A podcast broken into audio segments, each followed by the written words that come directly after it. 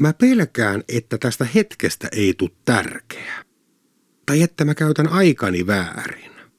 Ehkä mä en keskity oikeisiin asioihin. Mä oon yrittänyt kyllä oppia keskittymään, mutta mun päässä käy kuhina.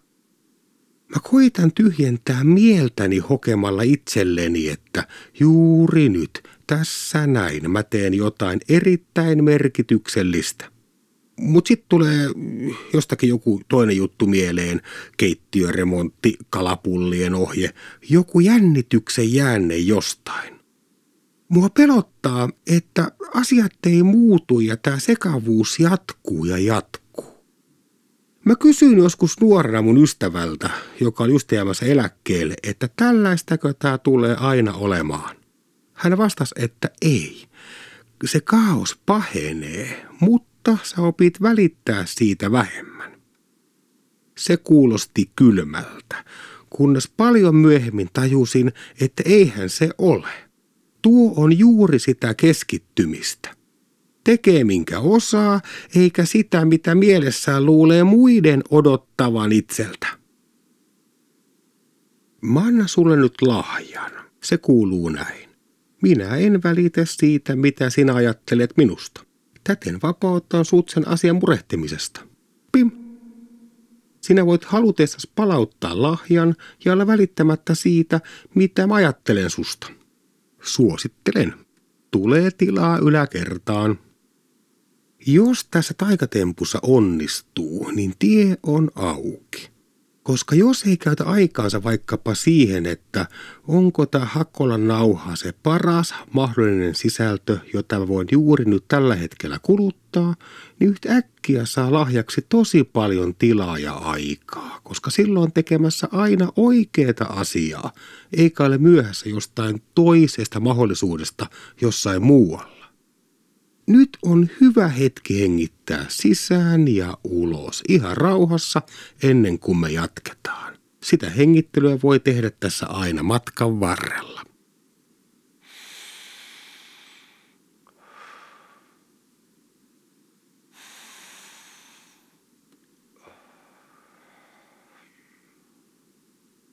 Vaikka mä olen äänessä, niin tässä ei ole kyse minusta, vaan sinusta. Niinhän se aina on. Ihmiset, me mennään teatteriin tai konserttiin kattoo itteemme. Sillä lavalla voi olla periaatteessa kuka vaan, sillä se esiintyjä on peili. Ja se peili näyttää sulle, mitä sä tunnet ja mietit. Sitä saa, mitä kelaa. Muut sun ympärilläs tekevät samaa. Jokainen tilanne, jossa on muita ihmisiä, koostuu kaikkien siinä hetkessä olevien ihmisten tunteista. Se on emotionaalista meteorologiaa. Me luodaan tunnesäätiloja yhdessä. Joten millaista ilmastoa sä haluaisit tuottaa? Oletko sä sateen vai auringon tekijä? Mutta hetkinen, entäs se aiempi taikatemppu? Se, ettei välitetä mitä muut meistä ajattelee. Tämä on sen tempun jatko-osa edistyneille. Sillä jos sä haluat tehdä jotain uutta, jotain mikä on sulle ihan ehdottoman tärkeää, niin sä et voi yhtäältä murehtia mitä susta ajatellaan, mutta toisaalta voit tylysti jyrätä muita. Se on taitoa aistia lähestyvä sade ja suunnitelmien perumisen sijaan keksiä, mitä hauskaa sateessa voisi yhdessä tehdä. Kun alkaa hahmottaa näitä tunteiden säätiloja, joita me toistemme kanssa luodaan, niin se mitä haluaa asettuu hellään aika kauniiseen suhteeseen sen kanssa, miten asiat ovat. Sateessa voi olla päähänpistona hauskaa syödä jäätelöä, mutta ihaninta on se vertaishymy, kun vastaan tulee toinen yhtä hölmö tuutti kädessä. Sellaiset hetket ovat kiehtovia, koska siinä elämä yhtä aikaa arkistuu muutkin tekee näin ja maagistuu. Vai me tehdään näin? Maagistua. Onko se sana? No, nyt se on. Pim. Mitä kaikkea voiskaan maagistaa? Voiko logiikkaa maagistaa? Tai keittiöremonttia? Tässä kohtaa voitaisiin hengittää vähän pidempään.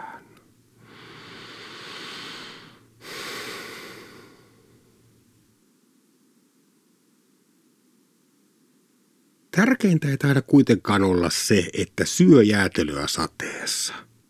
Ei asioita järkeä tehdä toisin, jotta ihmiset pitäisi meitä kiinnostavana. Jossain vaiheessa meidän pitää olla kuitenkin oma itsemme. Ihastusvaihetta seuraa arkistusvaihe ja magiaa seuraa maanantai.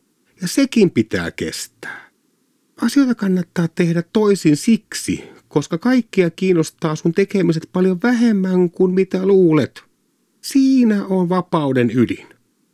Ei se helppoa ole. Alkaa vaivaannuttaa.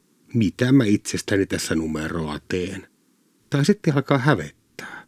Nyt tää keittiö näyttää ihan kamalalta, kun mä maalasin ton seinän vihreäksi.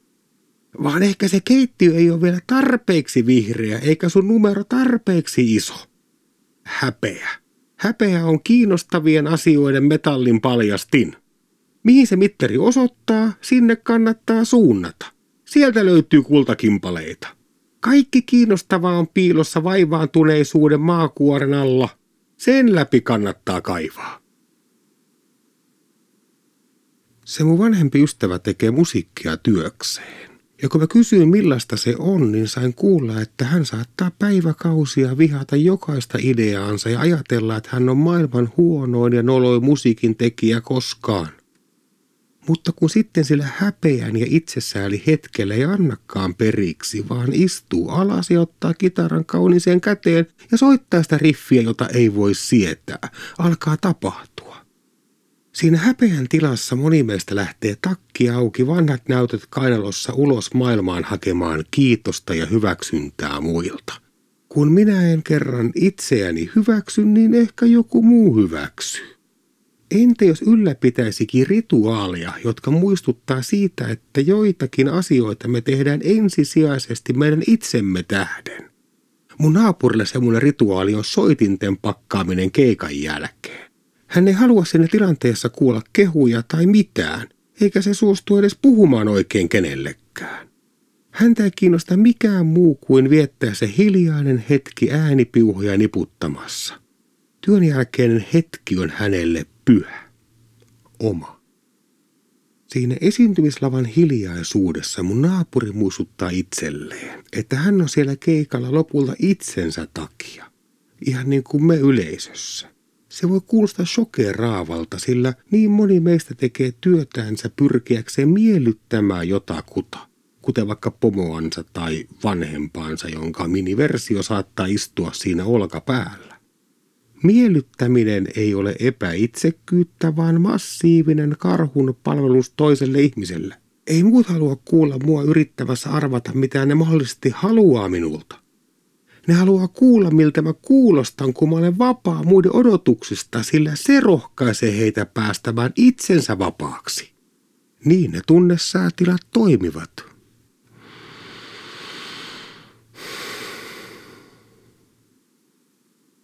Joskus tulee sellaisia hetkiä, että mieli on kirkas ja tietää tasa, mitä pitää tehdä. Onnettomuus voi aiheuttaa sen, kun on pakko toimia. Mutta yhtä lailla se kirkkaus voi tulla onnistumisista. Löytyy joku hyvä rytmi, tapa tehdä asioita ja se jatkuu päivä toisensa jälkeen. Sitten myöhemmin miettii, että mistä se johtui. Miksi silloin kerran kaikki näyttäytyi niin selvänä? Tässä kohtaa taikatemput ei enää auta. Ei ole mitään, mitä voisi maagistaa. Voi vain tunnistaa sen kirkkaan hetken ja miettiä, mitkä asiat johti siihen selvänäköisyyden tilaan.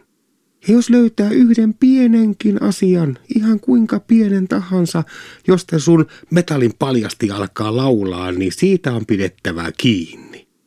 Se asia voi olla aluksi ohut kuin hius. Sitten se saa sun innostuksesta syödäkseen ja siitä kasvaa lakritsirauhan paksuinen. Pian sulla onkin jo käsissä sähköjohto, ja kun sä vedät sitä, näet miten se pullistelee seinässä tapetin alla, kunnes vedät sitä niin kovaa, että talon seinä sortuu. Seinään tuli oviaukko, josta pääsee ulos.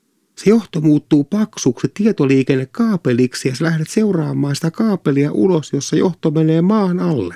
Sä kaivat sen vaivautuneisuuden maakuoren läpi ja seuraat sitä kaapelia keskustojen, lähiöiden ja metsien alle, kunnes nouset takaisin maan pinnalle. Nyt sä olet meren äärellä. Vieköhän tää nyt Ruotsiin vai minne?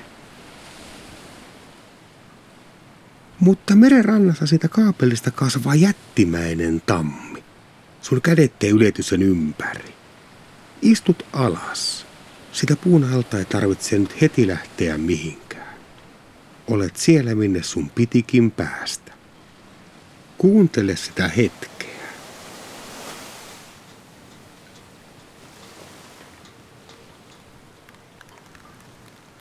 Ehkä tuulee ja vähän tihkuttaa, mutta puun oksien alla ei kastu.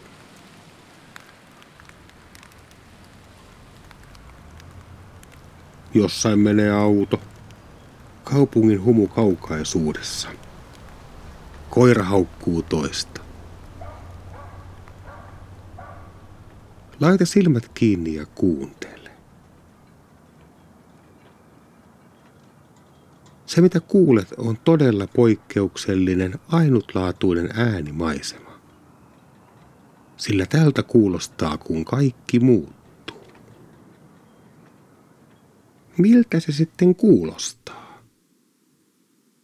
Ihan samalta kuin mikä tahansa muu paikka. Samalta kuin täällä, missä mä olen ja siellä missä sinä, oman muutoksesi keskellä.